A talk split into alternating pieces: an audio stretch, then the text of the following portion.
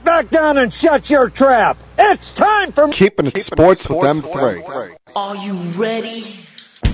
Are you ready? Well, I'll need some beer. Are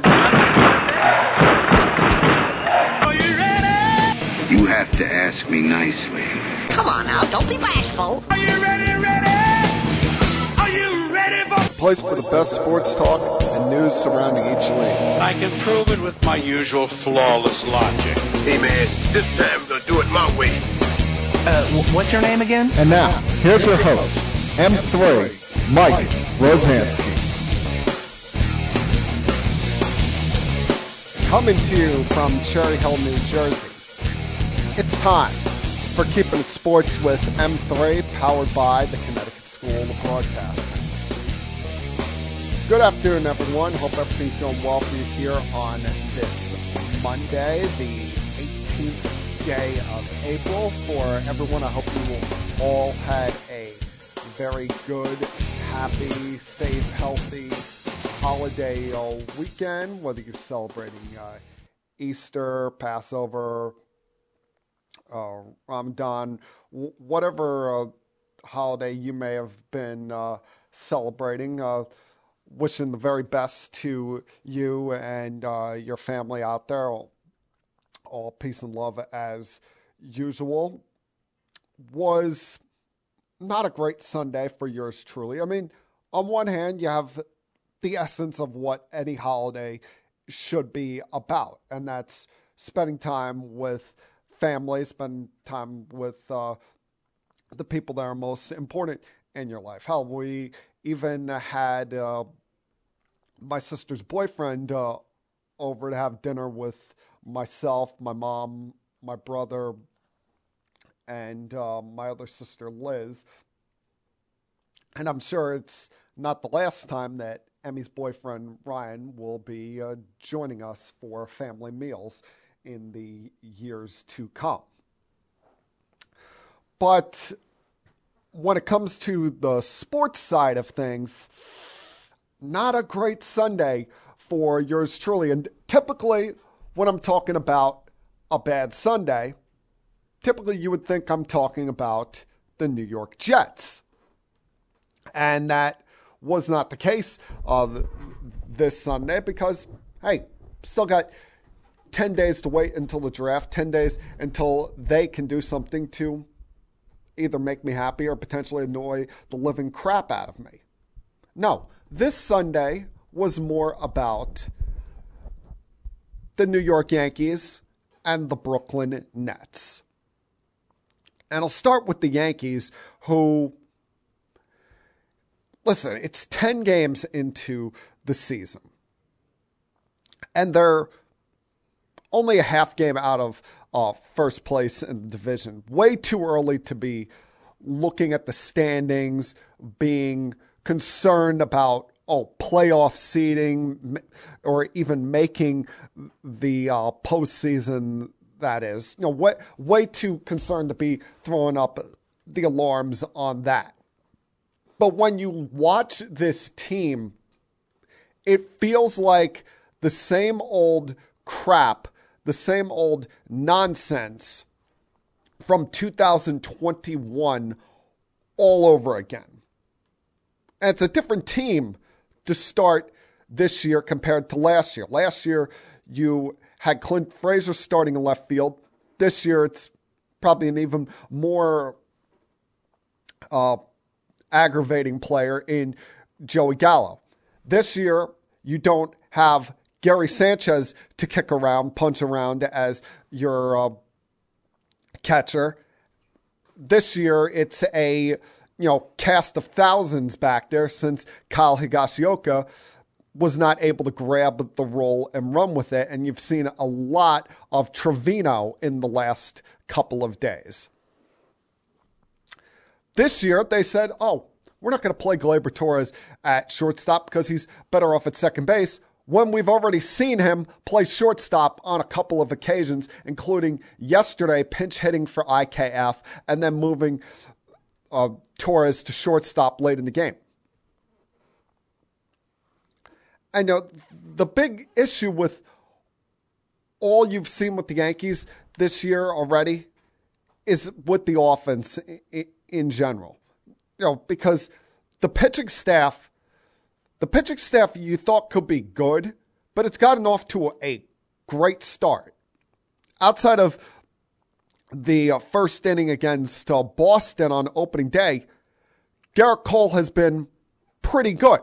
Now, you expect greatness out of him every time out, but watching Cole so far this year to me is like watching a starter in their fifth or sixth spring training start. He's not completely stretched out, and I do expect as we go along here, he's going to pitch uh, better than this and go deeper into games as he gets up toward that 100 to 110 uh, pitch pitch count. Luis Severino, after essentially not pitching the last two years, has looked pretty good in his two starts. Montgomery's been, uh, but that's what you kind of expect out of him. Jameson Taillon ha- has looked okay compared to how he started last year. And Nestor Cortes is showing so far that last season was not a fluke. Hell, he's been awesome to start this year. He struck out 17 batters in nine and the third innings and hasn't given up a run, including yesterday, struck out 12 over five innings, and albeit against the Baltimore Orioles, just looked dominant And the only thing stopping him from going deeper was the fact that it was his second start of the season coming off of his short spring training. Even had an immaculate inning. And, you know, the, the Yankee pitching staff is not a concern for you right now. You know, they're fifth in uh, starters ERA, second overall in a bullpen ERA to surprisingly the Colorado Rockies. The, the, the one concern you would have with the Yankee bullpen, or two concerns, excuse me. Aroldis Chapman uh, looks lost his last couple of times out, even walking in the game winning run on Friday night. And I'm a little bit concerned so far about the usage of Jonathan Loaisiga. The fact that he's already pitched in six of the 10 games.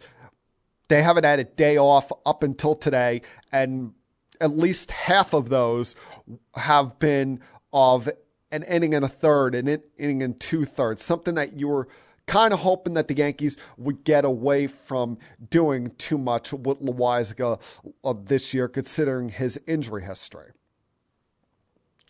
But the main problem with the Yankees is their offense. And that was the problem last year, where last year Judge and Stanton carried this offense and you didn't get a lot from anybody else.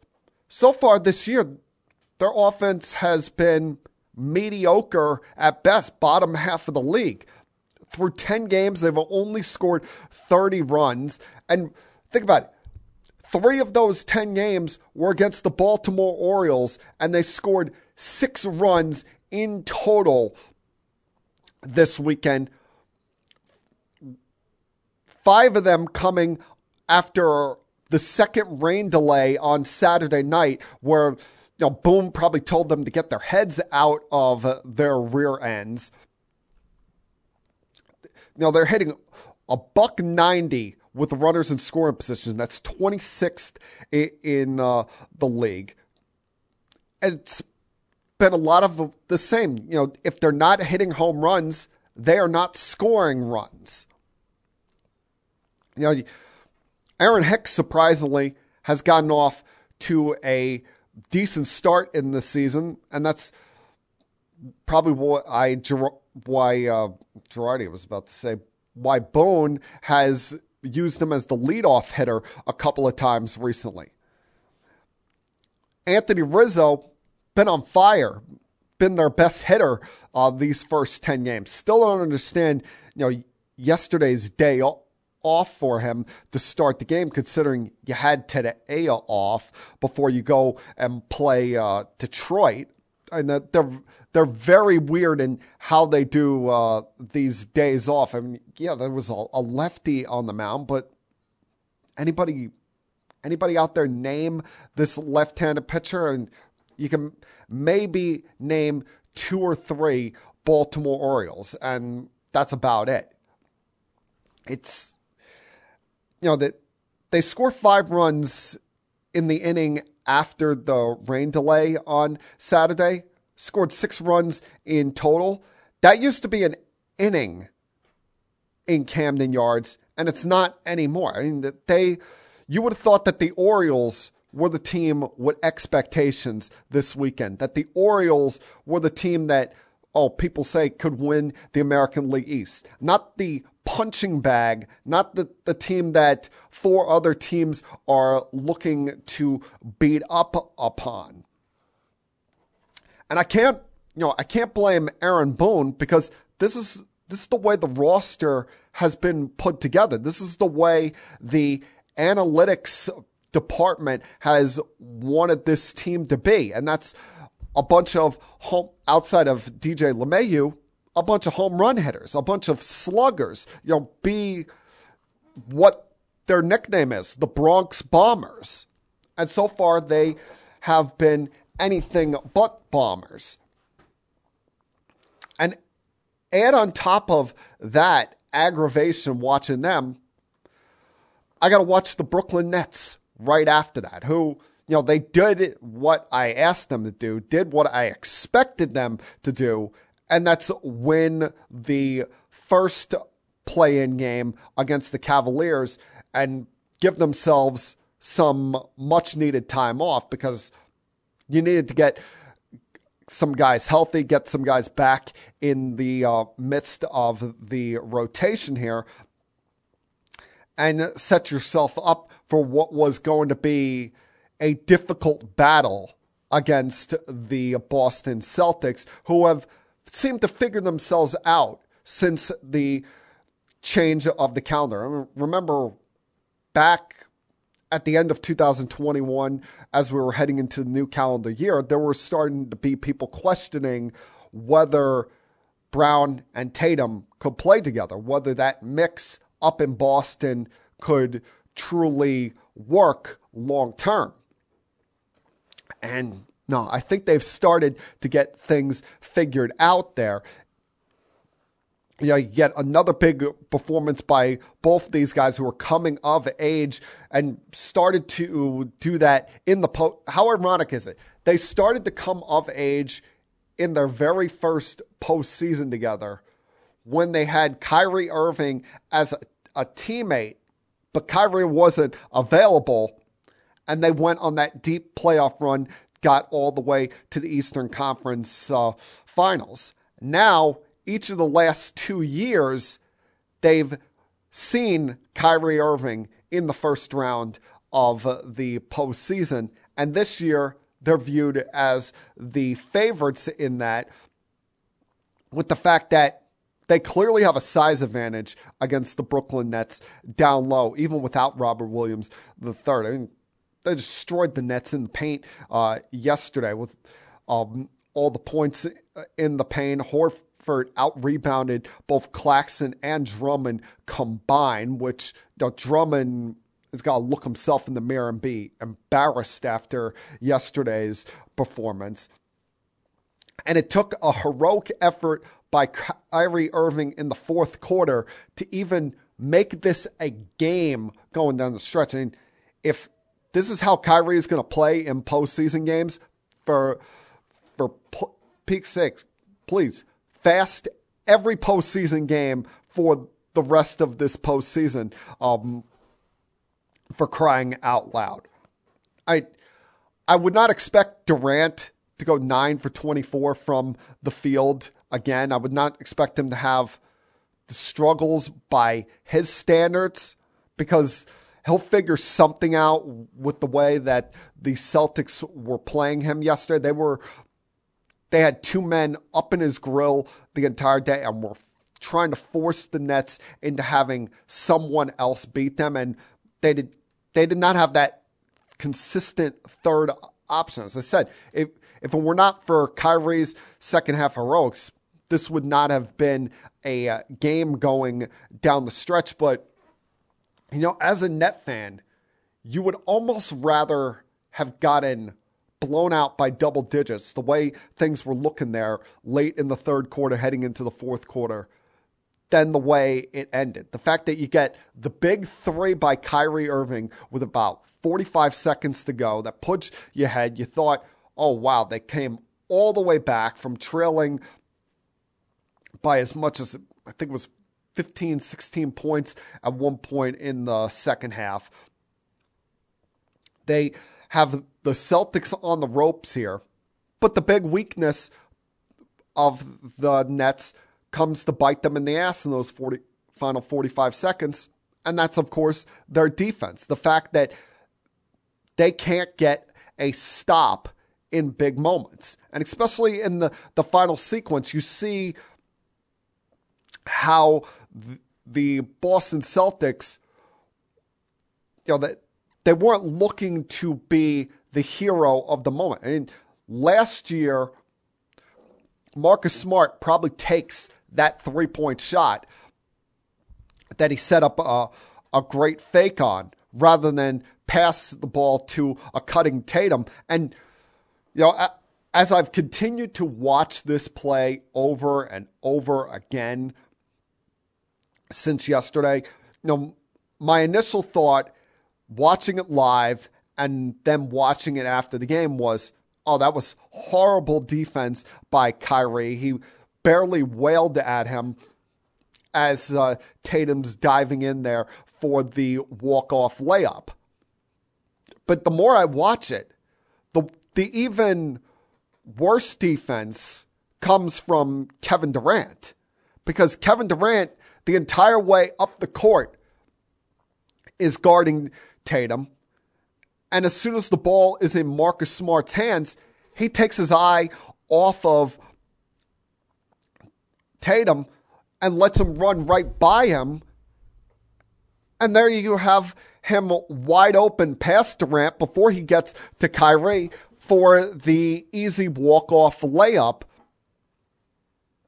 putting the Celtics up one nothing in this series. Now, doesn't mean I think now that the Celtics are going to sweep this series or win this series in five. No, I, I still think that this has a chance to be one of the great first round playoff series we've ever seen.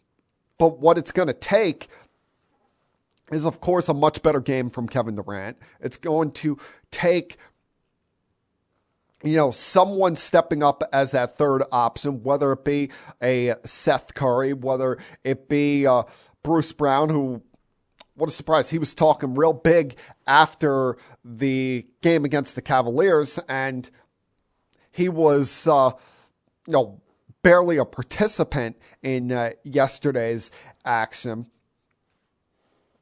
But, you know, anyone, you know, just like I said a couple minutes ago, you know, wanting to blame the Yankees' struggles on Aaron Boone, and, you know, you could blame the fact that he has a, uh, seemingly different lineup every day.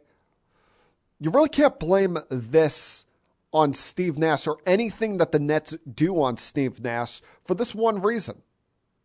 Remember, when he first got hired, Kyrie Irving and Kevin Durant said on that podcast, Oh, we really don't want to be coached. We just want to play basketball. So, more of the blame needs to be on them and the way that the team plays than anything Nash draws up in a huddle or any any forms of lineup constructions that you uh, disagree with during the course of the game. I mean, the the one mistake that he did make as the season went on was playing uh, Johnson way too much and that problem got fixed with Johnson getting cut uh, in the final weeks before the postseason. But this is more this is more on the players. It you know you see we've seen it all the time that teams will ratchet up, step up their intensity as far as the way they play defense in the postseason. And this needs to be another one of those times. It's there. They're capable of doing so. And Durant is capable of, you know, at least keeping Tatum in check and having a hand in his face for most of the game than the same way that we saw the Celtics uh, doing it to him the entire game. We just need to see it happen. And it all starts on Wednesday night in game two. You can't have a situation where they lose game two. Is it impossible for the Nets to win four out of five games? No.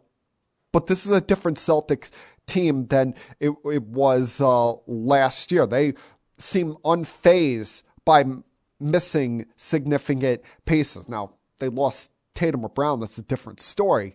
But they've grown up a lot in these last couple of years. They've they've realized that they have a great chance at doing something special this year. They're not just oh those pesky little kids anymore. And they want to hand it to the Nets the same way that the Nets did to them last postseason. All right, a lot to get to today. Uh, mixing some thoughts on the NFL, some more thoughts on the uh, game ones of the NBA playoffs, as well as more controversy surrounding the Washington Commanders. Uh, a controversial uh, decision made by the Dodgers last week. A, lot I want to talk about today. I hope you stick with me through uh, this entire podcast. And please, at this time, sit back, relax, help put your feet up on the table if you feel like it, and continue keeping it sports with M3. I'll be back. Connecticut School of Broadcasting founder Dick Robinson. You know, the media business has changed a lot since we opened our doors in 1964. Now, media content is everywhere on air, online, on the go. More than ever, companies are looking for people to help drive this new media. At Connecticut School of Broadcasting, you'll get hands on training on the latest software and equipment in a matter of months, not years. Connecticut School of Broadcasting has placed thousands of grads in broadcast media careers. It's all about versatility. You see, at a radio station, if you also know how to shoot, edit, and post videos, you become a pretty hot commodity. That's the training you get at Connecticut School of Broadcasting. Connecticut School of Broadcasting with locations up and down the East Coast from Massachusetts to Miami. Call 1 800 TV Radio or log on to gocsb.com. Connecticut School of Broadcasting, the nation's oldest and largest group of broadcast media schools, redefining training in radio, TV, and new media. Get trained, get connected. 1 800 TV Radio.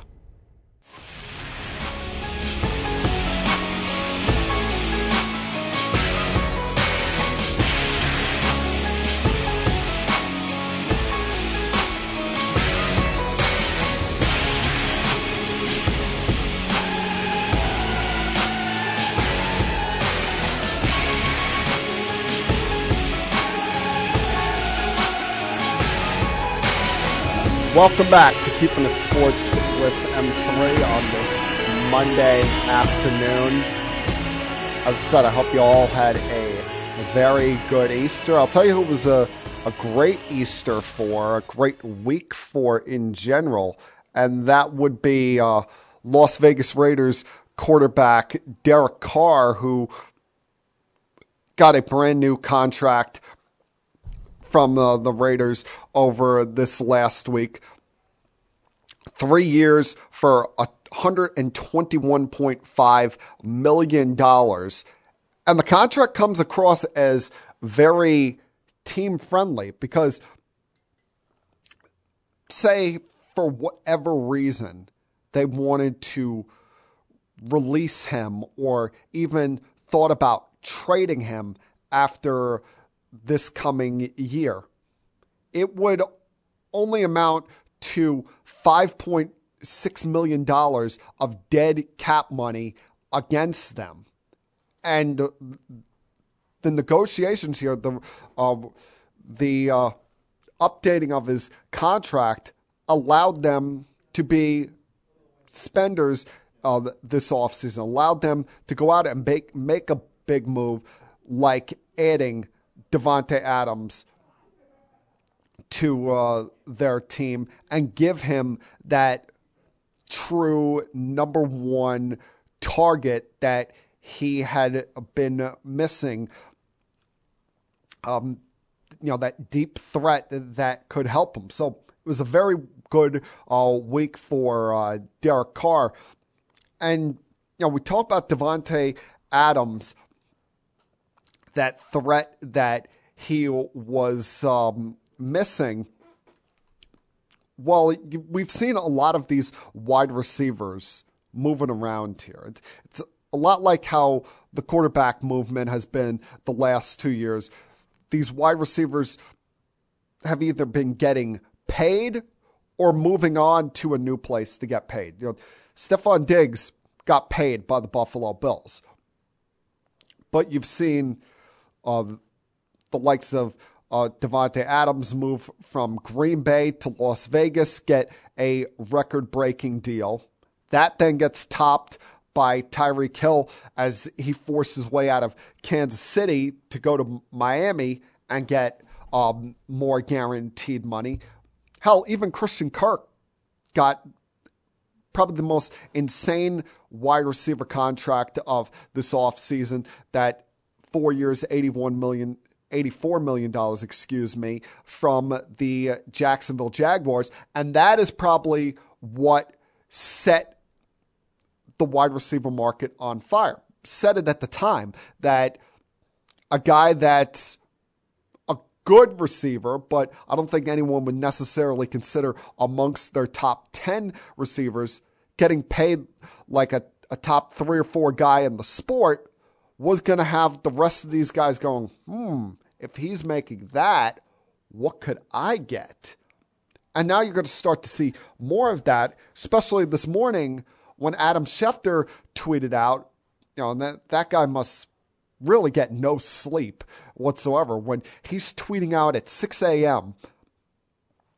that re- wide receivers Deebo Samuel, A.J. Brown, and Terry McLaurin are not expected to participate in their team's on field off season programs uh, starting this week because they want new contracts at a time this offseason when wide receiver deals have exploded. And especially they want these new deals because what do all three of these guys have in common? They were all second round draft picks. So, with that being said, and all of them entering uh, the, third and fourth years of their contracts, respectively, knowing that they don't have that fifth year option in their deal that a first rounder does, they want to get paid right now. They want to get that new big money deal that they see all of their contemporaries uh, getting and want to get to that lockdown security. Um, and you know, it, it puts each one of these teams in somewhat of a bind. I mean, the 49ers coming off of what was a deep postseason uh, run uh, last year want to make sure that they keep what has become one of the most valuable weapons in this sport in Deebo Samuel happy. Terry McLaurin, he's viewed as a team leader in uh, Washington and to help keep with team uh, morale, he will be showing up at the team's offseason program this week, but he's not going to participate in any on field drills, trying to put some at least on field pressure on the front office. And the Titans, you know, that they just pretty much got a nothing year out of Julio Jones. You really want to, you know, risk making AJ Brown uh, unhappy and that leading to down the road him walking for absolutely nothing. So these teams are put in interesting spots right now because they can either pay their guys, which would be the correct thing for each team at the quarterback position, because let's face it, none of these teams necessarily have that quarterback that you look at that can carry the day for them, like a Mahomes, Rodgers, uh, Brady, Josh Allen, uh, Deshaun Watson, as long as he's not suspended. They they don't have those kind of guys. They all have good to decent quarterbacks, but not that true elite stud quarterback. And would be severely lessened if they lost any of these guys. And that, that leads to point number two, because we saw the Packers willing to move on for Davante Adams for a boatload of draft picks. Saw the Chiefs willing to move on from Tyreek Hill for a boatload of draft picks. With us being 10 days out from the draft, do you start listening on one of these guys if you're the Titans, Niners, or Commanders, respectively? And that leads to a team like my team, the New York Jets, who I said this a couple of weeks ago. I brought this point to the table when they did not get Tyreek Hill. At some point, you got to make that move that says to your fan base and to your team, we're going for it. That you know, that move that changes the franchise, changes the feel of things with this team.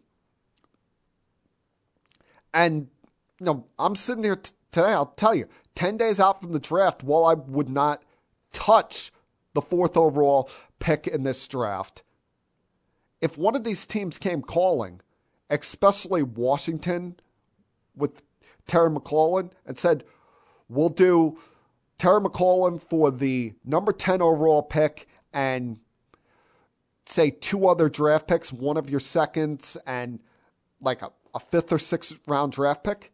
If you're the Jets, don't you got to do that? Don't you? Hell, don't you got to make the phone call and make an offer like that to Washington? I mean, the worst thing that can happen is you're told no. The app, uh, but at the very minimum, you see all of this chaos with these wide receivers in the sport right now. And the fact that you didn't spend a boatload of money on one free agent in particular. You brought in a lot of quality players, but you didn't spend big on one player in general. Saving up potentially for this option to become available for you. Don't you got to take this shot? Don't you have to take this risk, especially with your quarterback going into year two with the fact that you're coming off of what was looked at as a pretty good draft and could look be looked at as a great draft for the Jets if Zach Wilson turns into what every Jet fan hopes and prays he can become. So to me, now, I don't know if Deebo Samuel exactly fits them because not a lot of people run an offense the way Kyle Shanahan do. But in the case of A.J. Brown and especially Terry McLaurin, if you're uh, the uh, Jets, you got to at least make the phone call. The worst thing that uh, you can be told is no in, in that kind of situation. And know, we we saw you know with the Jets, the most important thing for them is the development of Zach Wilson, as I said, because you can't have it turn into another Sam Darnold situation. Well, Sam Darnold may have some competition in the very near future as far as the Panthers' quarterback position is concerned, or at the very least, get pushed aside when it comes to their quarterback situation because the Panthers are now viewed as the favorite to potentially trade for or acquire if he uh, gets released Baker Mayfield. And listen, in some ways, you, you feel bad for Baker, in some ways, you don't. Like, some of the off the field stuff when it comes to Baker Mayfield, he's done to himself by being in too many commercials before he's actually truly accomplished anything. But when on the field and healthy, we've seen a guy that's gritty, that has this me against the world mindset that truly fit in there in Cleveland because the Browns have always been that little engine that could, that us against the world kind of franchise. And now he's been kicked to the curb when a better quarterback became available, albeit one that has a million red flags attached to him. And we don't exactly know when Deshaun Watson will be eligible or available to play. But, you know, he said last week, Baker Mayfield, trying to be in trying to be respectful to the Cleveland Browns. He was on this podcast called uh, the You Never Know podcast, and never once exactly ripped the Browns, never brought them up in any disparaging way, but did say the following quote, 100% I feel disrespected because I was told one thing and they completely did another. That's what I'm in the middle of right now. And you know what? Okay, I got my taste of it because I had four different head coaches in four years, a bunch of different coordinators. I've had the highs and they always come back. So, you know, th- this is a guy that he's been humble. It sounds like he's been humbled a little bit, but at the same time, he's got that moxie to him that is like, all right, they clearly don't want me. Now let me go somewhere that I can prove to the rest of the world and prove to myself that I'm still a very good quarterback in this league, that I'm a potential winning quarterback. And that's all we've thought about Baker this entire time. No one's thought that he's one of these quarterbacks that could carry the day, although he tried to present himself like that with all the commercials that he was in. But he he got a little bit of humble pie here, and now maybe in his next location he can uh,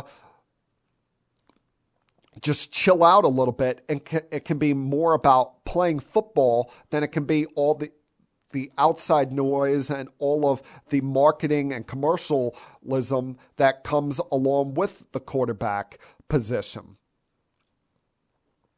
Now, what's interesting is I wouldn't expect the Panthers to be the only team in the uh, mix of things. Uh, you know, maybe the Colts check in, maybe the Texans check in.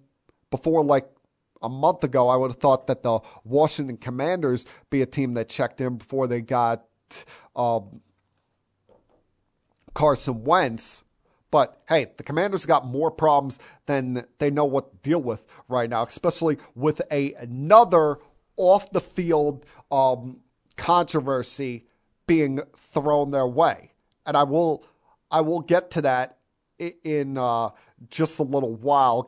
Um, give you some thoughts on that, as well as more thoughts on the NBA playoffs coming up. So please continue keeping it sports with M3. I'll be back. Connecticut School of Broadcasting founder Dick Robinson. You know, the media business has changed a lot since we opened our doors in 1964. Now media content is everywhere on air, online, on the go. More than ever, companies are looking for people to help drive this new media. At Connecticut School of Broadcasting, you'll get hands on training on the latest software and equipment in a matter of months, not years. Connecticut School of Broadcasting has placed thousands of grads in broadcast media careers. It's all about versatility. You see, at a radio station, if you also know how to shoot, edit, and post videos, you become a pretty hot commodity. That's the training you get at Connecticut School of Broadcasting. Connecticut School of Broadcasting with locations up and down the East Coast from Massachusetts to Miami. Call 1 800 TV Radio or log on to gocsb.com. Connecticut School of Broadcasting, the nation's oldest and largest group of broadcast media schools, redefining training in radio, TV, and new media. Get trained, get connected. 1 800 TV Radio.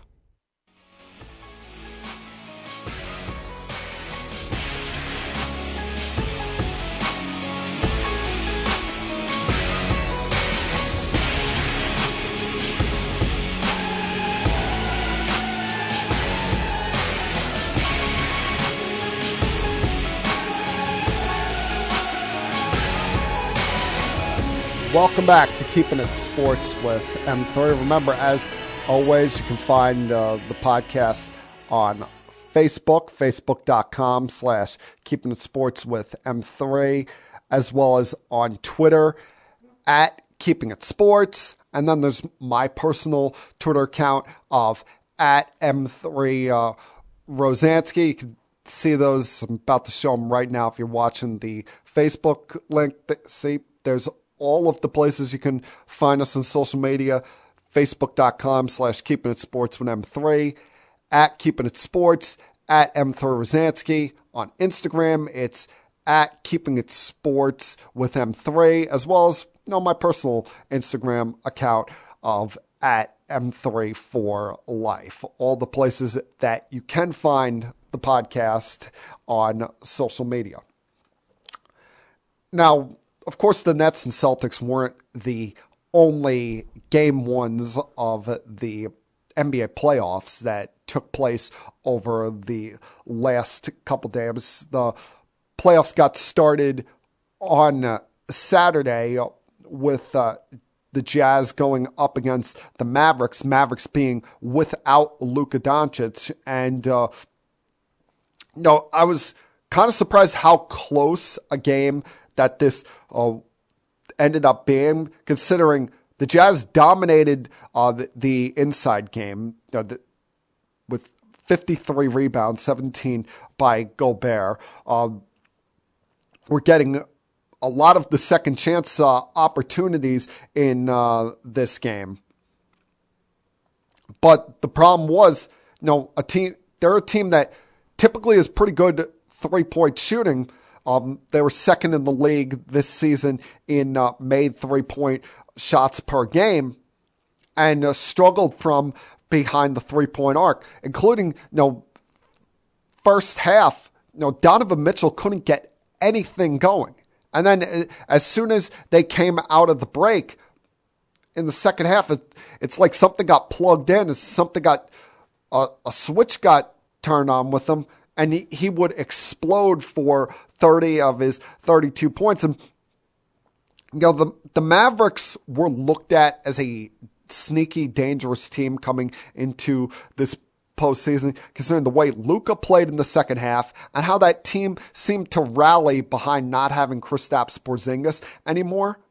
But it's a completely different ballgame without Luka Doncic. And the problem is you don't know when this guy is coming back because the calf injury is one of those injuries that one day you think, oh, it's fine, you're good to go. And all of a sudden you take one slightly wrong step in a game and suddenly it restarts the entire process as far as recovery goes.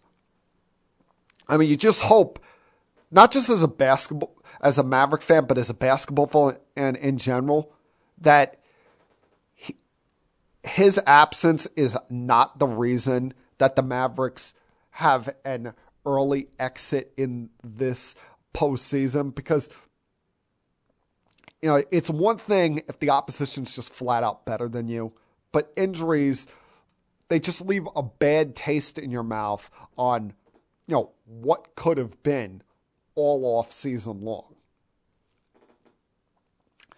Now, the other three games that day were all double digit victories as well. Uh, probably the most surprising outcome of the day was the Timberwolves over the Grizzlies, at, at least on paper, considering it was the seventh seed winning uh, a home court uh, road game against uh, the, the number two seed Grizzlies. But what you ha- what you're forgetting here is, yeah, the Grizzlies have some postseason experience here with uh, last year's uh, winning uh, a first round playoff series. But the Timberwolves, they have a bunch of veterans on that team. Yes, Karl-Anthony Towns has only made the playoffs one time uh, prior to this in his career. But he's got veterans around him and uh, Anthony Edwards to make up for that. You know, a lot of us can't stand Patrick Beverley. He's a pest. He's annoying. Comes off as a bit of a cheap shot artist at times, but he's been through the thick of it when it comes to the postseason a, a lot of times with the Rockets and with the Los Angeles Clippers. No, D'Angelo Russell, while he wasn't great yesterday, he's got postseason experience. So there's a lot of veteran experience on that team that helps guide some of the youngsters through while the you know, Memphis Grizzlies they don't have a lot of that. They, you know that these are a lot of young guys that grew up together and through this team. And while they built this mentality of this year of no matter who was out, we can overcome whatever. You know, they got popped in the mouth the the other night and now are going to be looking forward to tomorrow night when they can kind of try to switch turn the switch here and hopefully get this series back in their favor. Uh, the 76ers came out and blew out the Raptors, was never really a game after the uh, first quarter. And the biggest thing here, I, I said coming into this postseason that all of the pressure in the world is on James Harden. No one in the NBA has more pressure on them coming into the postseason than does James Harden. Well, some of that pressure is going to be lessened if the others step up and maybe not play to the level that they did on Saturday, because I don't know if you can expect 38 out of Tyrese Maxey every single game. But if you're getting competent, really good performances each night by him, and especially Tobias Harris, who seemed out of place there all season long, then the, the 76ers are going to seem impossible to beat because you know what you're going to get out of Embiid as long as he's healthy. The and they've got a great chance to take a 2-0 series lead over the Raptors with the fact that the Raptors are going to be missing a lot of people due to in, either injuries or sickness heading into game two. Going to be without Scottie Barnes, without uh, Thaddeus Young, uh, Gary Trent's sick. Yeah, uh, you're um, still going to have you know a, a lot of the, their you know um, main uh, starters like Siakam um, in uh, the mix there and uh, VanVleet. But th- this team uh, is the 76ers are going to n- need to have a 2 0 lead in this series when you consider a lot of pressure will be put on both Harris and Maxey heading into game three when they uh, already know that they're going to be without teammates due to COVID 19 vaccine restrictions um, up in Canada when Matisse Thybulle is going to be unable to play in that game. So, as important as it is for Toronto to tie up the series uh, tonight, it's even more important for uh, Philly to kind of put their foot on the Raptors' throats tonight so that you know, all the pressure in the world is put on them, and the Sixers can take a almost a sigh of relief heading into Game Three when they're going to be without um, a very important piece in their rotation.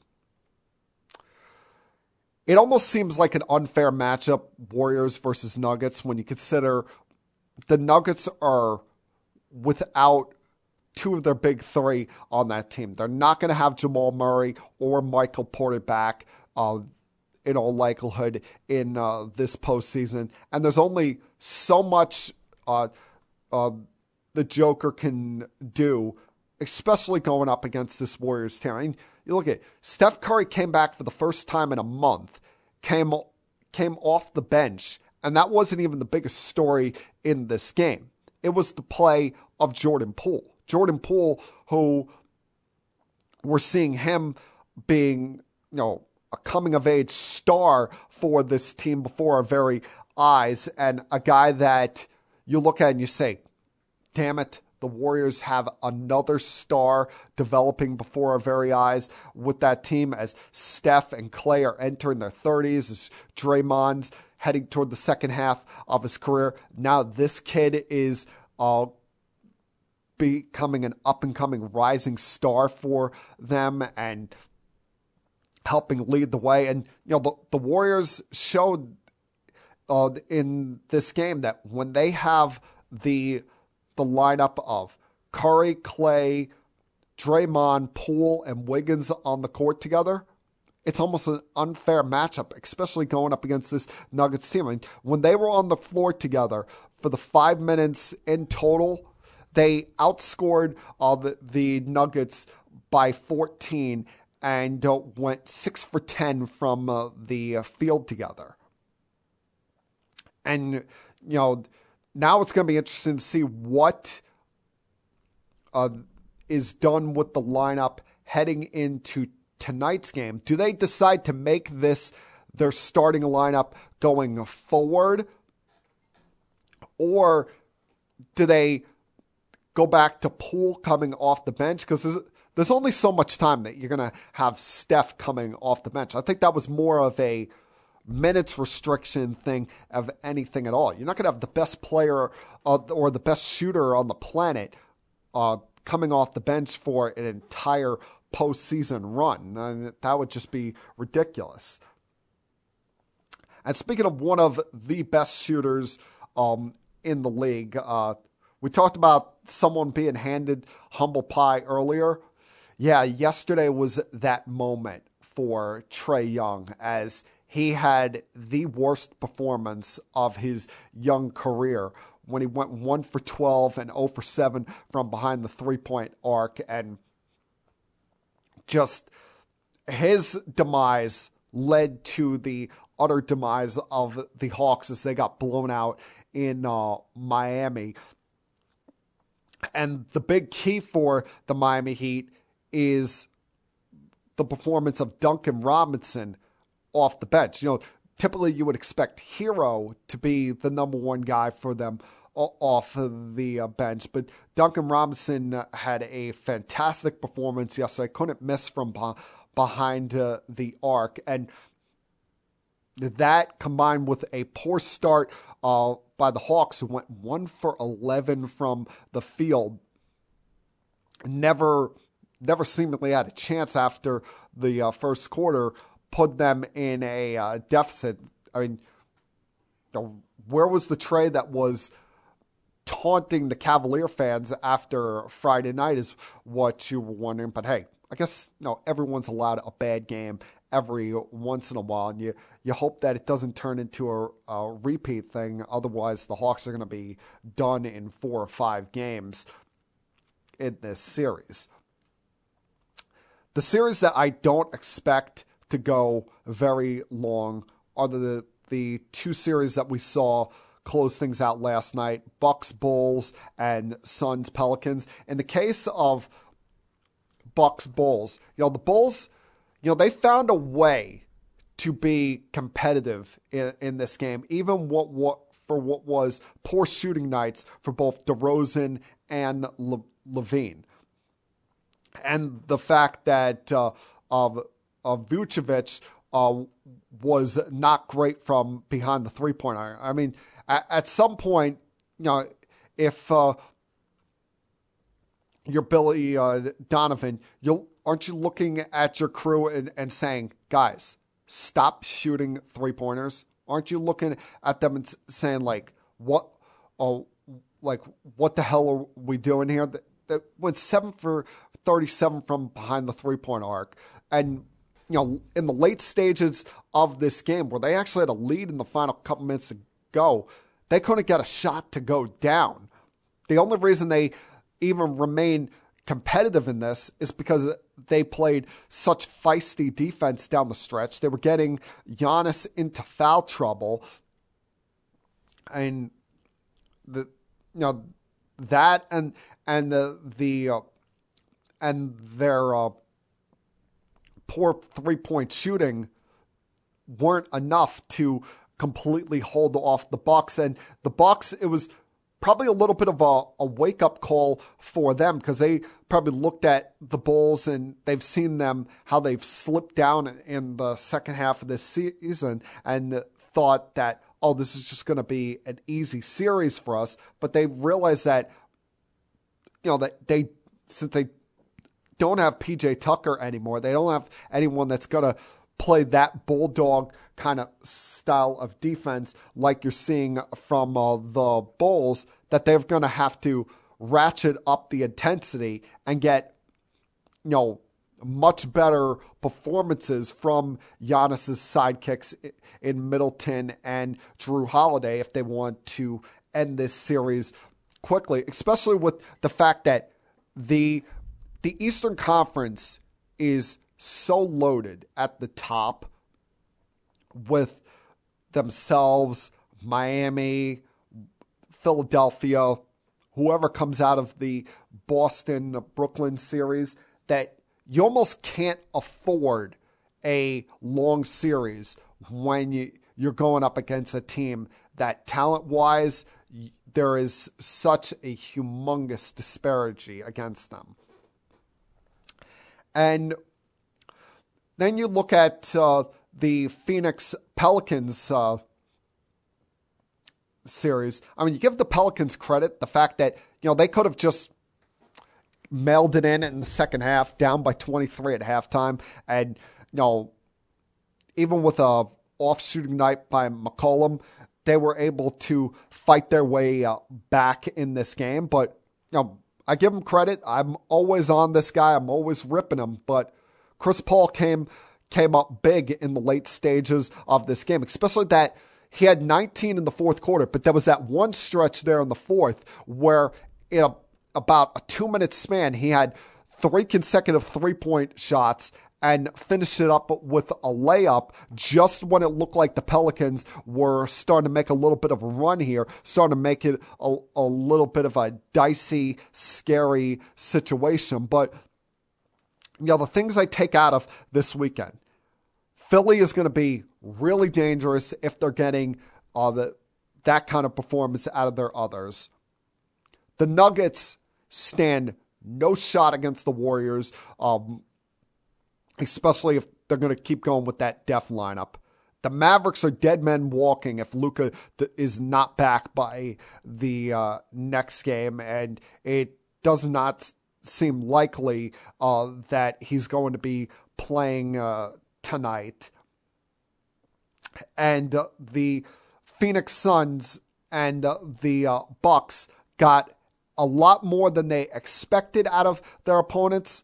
And maybe that was the wake up call that they've needed um, rather than sleepwalking through this entire first round of the postseason. All right, I'm going to take one more break here and then come back on the other side, finish things up with some thoughts on Clayton Kershaw and the nonsense going on down in our nation's capital with the commanders right now. Continue keeping it sports with M3. I'll be back.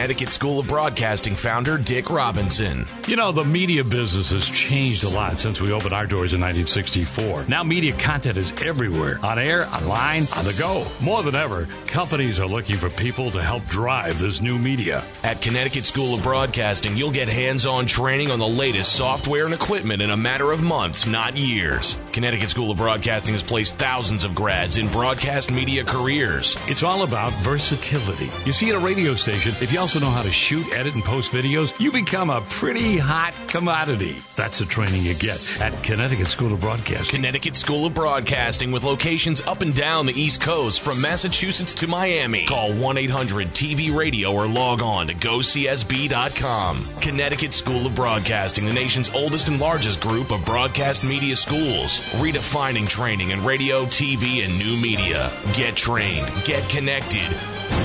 1 800 TV Radio.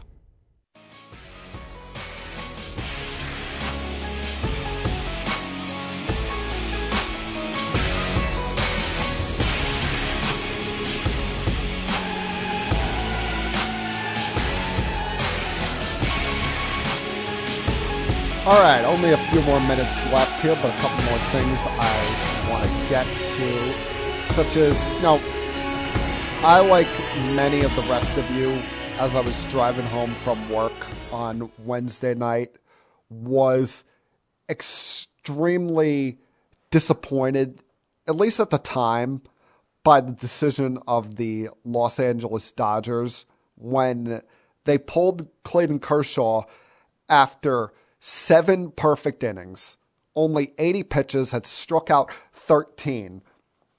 And I'm looking at it and I'm like, damn, there's only been, what, less than like 24, 25 perfect games in the history of this sport. You know, the, these things are still such a rarity.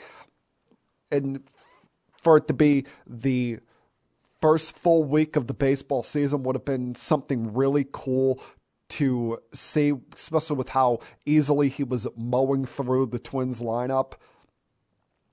But I get it. I understand it. The fact that it was his first start of the season after not throwing for much of the offseason, only just having a 75 pitch simulated game uh, right before this. You know, they don't owe us anything. They don't owe us as baseball fans anything. What their main concern is is having one of their best guys ready and available for the long stretch here for the long run as they uh, hope to make a deep dive um, into the postseason again this year, and they're going to have a fight on their hands in the NL West, especially with the start that the San Francisco Giants have gotten off to, showing that last year was no fluke. But uh, no, it really it, it I was disappointed as I said at the time, I was I was annoyed. I texted a friend of mine that was that is a Los Angeles Dodgers fan, but in the end, the only thing they uh, people they owe are the Dodgers team and their fan base, and that's having their legend healthy for the entirety of the season. They don't owe us a damn thing. Now, speaking of the Giants, the Giants are going to be in the area this week as they uh, go up against the New York Mets, who the Mets, if not for the Giants, would be probably the talk of baseball right now as they have the second best record in not just the NL, but all of Major League Baseball at seven and three in their first ten games, and you you look at what the Mets right now. They've taken care of business against bad teams. Yeah, you would have liked to, some sweeps here in these first three series against the Nationals, the Phillies, and the Diamondbacks. All teams that you don't expect to be in the mix. You don't expect them to be in the thick of any contention this year.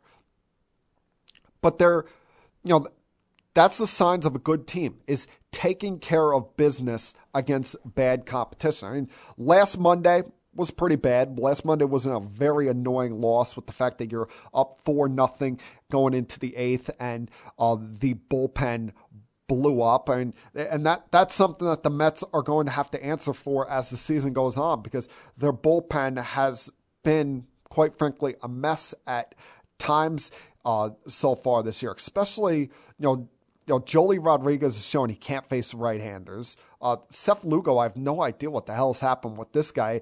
Um, you know, like two years ago, I, I, looked at Seth Lugo as the best reliever in the Met bullpen, as the guy that I most trusted with the game on the line, especially with how much of a mess Diaz can be at times. And You've seen Lugo blow up now twice in the last week here got to get uh, straightened out a bit. But you, know, you, take a lot of positives from this start from the Mets so far. The the one, as I said, beating up on bad competition and uh, not you know letting what has been a favorable early schedule go to waste, and two. Um, continue to play well no matter who's in the lineup. And they're now without two regulars in Nimmo and Mark Canha, who are both on the COVID IL. But, you know, the, the Met, you would think that without Jacob DeGrom, that it would put this rotation in a hairy situation, but it's been anything but that. Everybody in the rotation has stepped up and uh, done their part and done a great job. You you know, you've got him what you expect out of Max Scherzer. Chris Bassitt has been a stud through two starts. Carrasco has looked like the the Cleveland, formerly Cleveland Indians version of Carrasco. And then the young guys who are stepping in for injuries with Walker now on the shelf. You got a decent performance out of Peterson yesterday.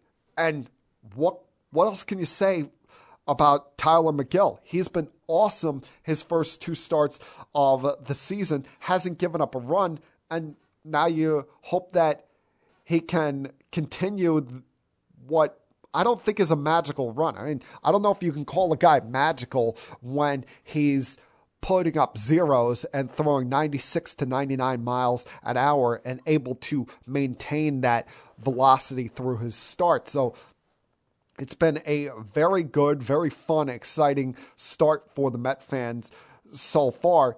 You just hope that some of these issues, such as the bullpen and you know the dreadfulness that is watching uh, Robinson Cano play, don't come back and bite them. Now, I was going to scream and complain about the, the embarrassment that is um, Camden Yards and the nonsense that they've done updating that. But I think that goes without saying how much of an atrocity left field looks like at Camden Yards now. If you don't believe me, go look at it on you know YouTube or Google or something like that. What's a real problem though is what the NFL has got to deal with now, and that's once again an issue with the Washington Commanders.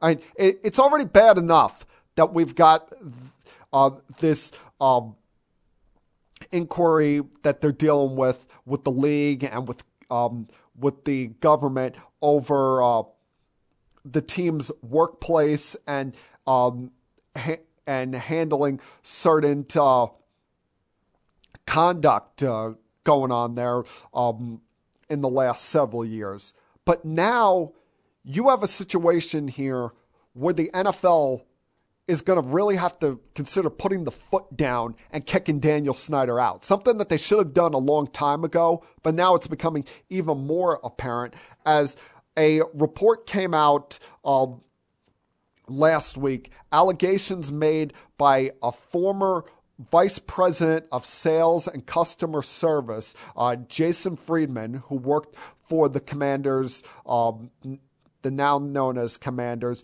for the for 24 years that the commanders have allegedly withheld revenue from visiting teams and refundable deposits from season ticket holders. That owner Daniel Snyder may have engaged in, quote, troubling and long running and potential unlawful pattern of financial conduct that allegedly involved him withholding as many as $5 million in refundable deposits from season ticket holders and hiding money that the team um, made on revenue that is supposed to be shared amongst the other 31 um, teams in the NFL. Even going as far as in doing things such as um, the team created financial improprieties, such as um, uh, tickets that were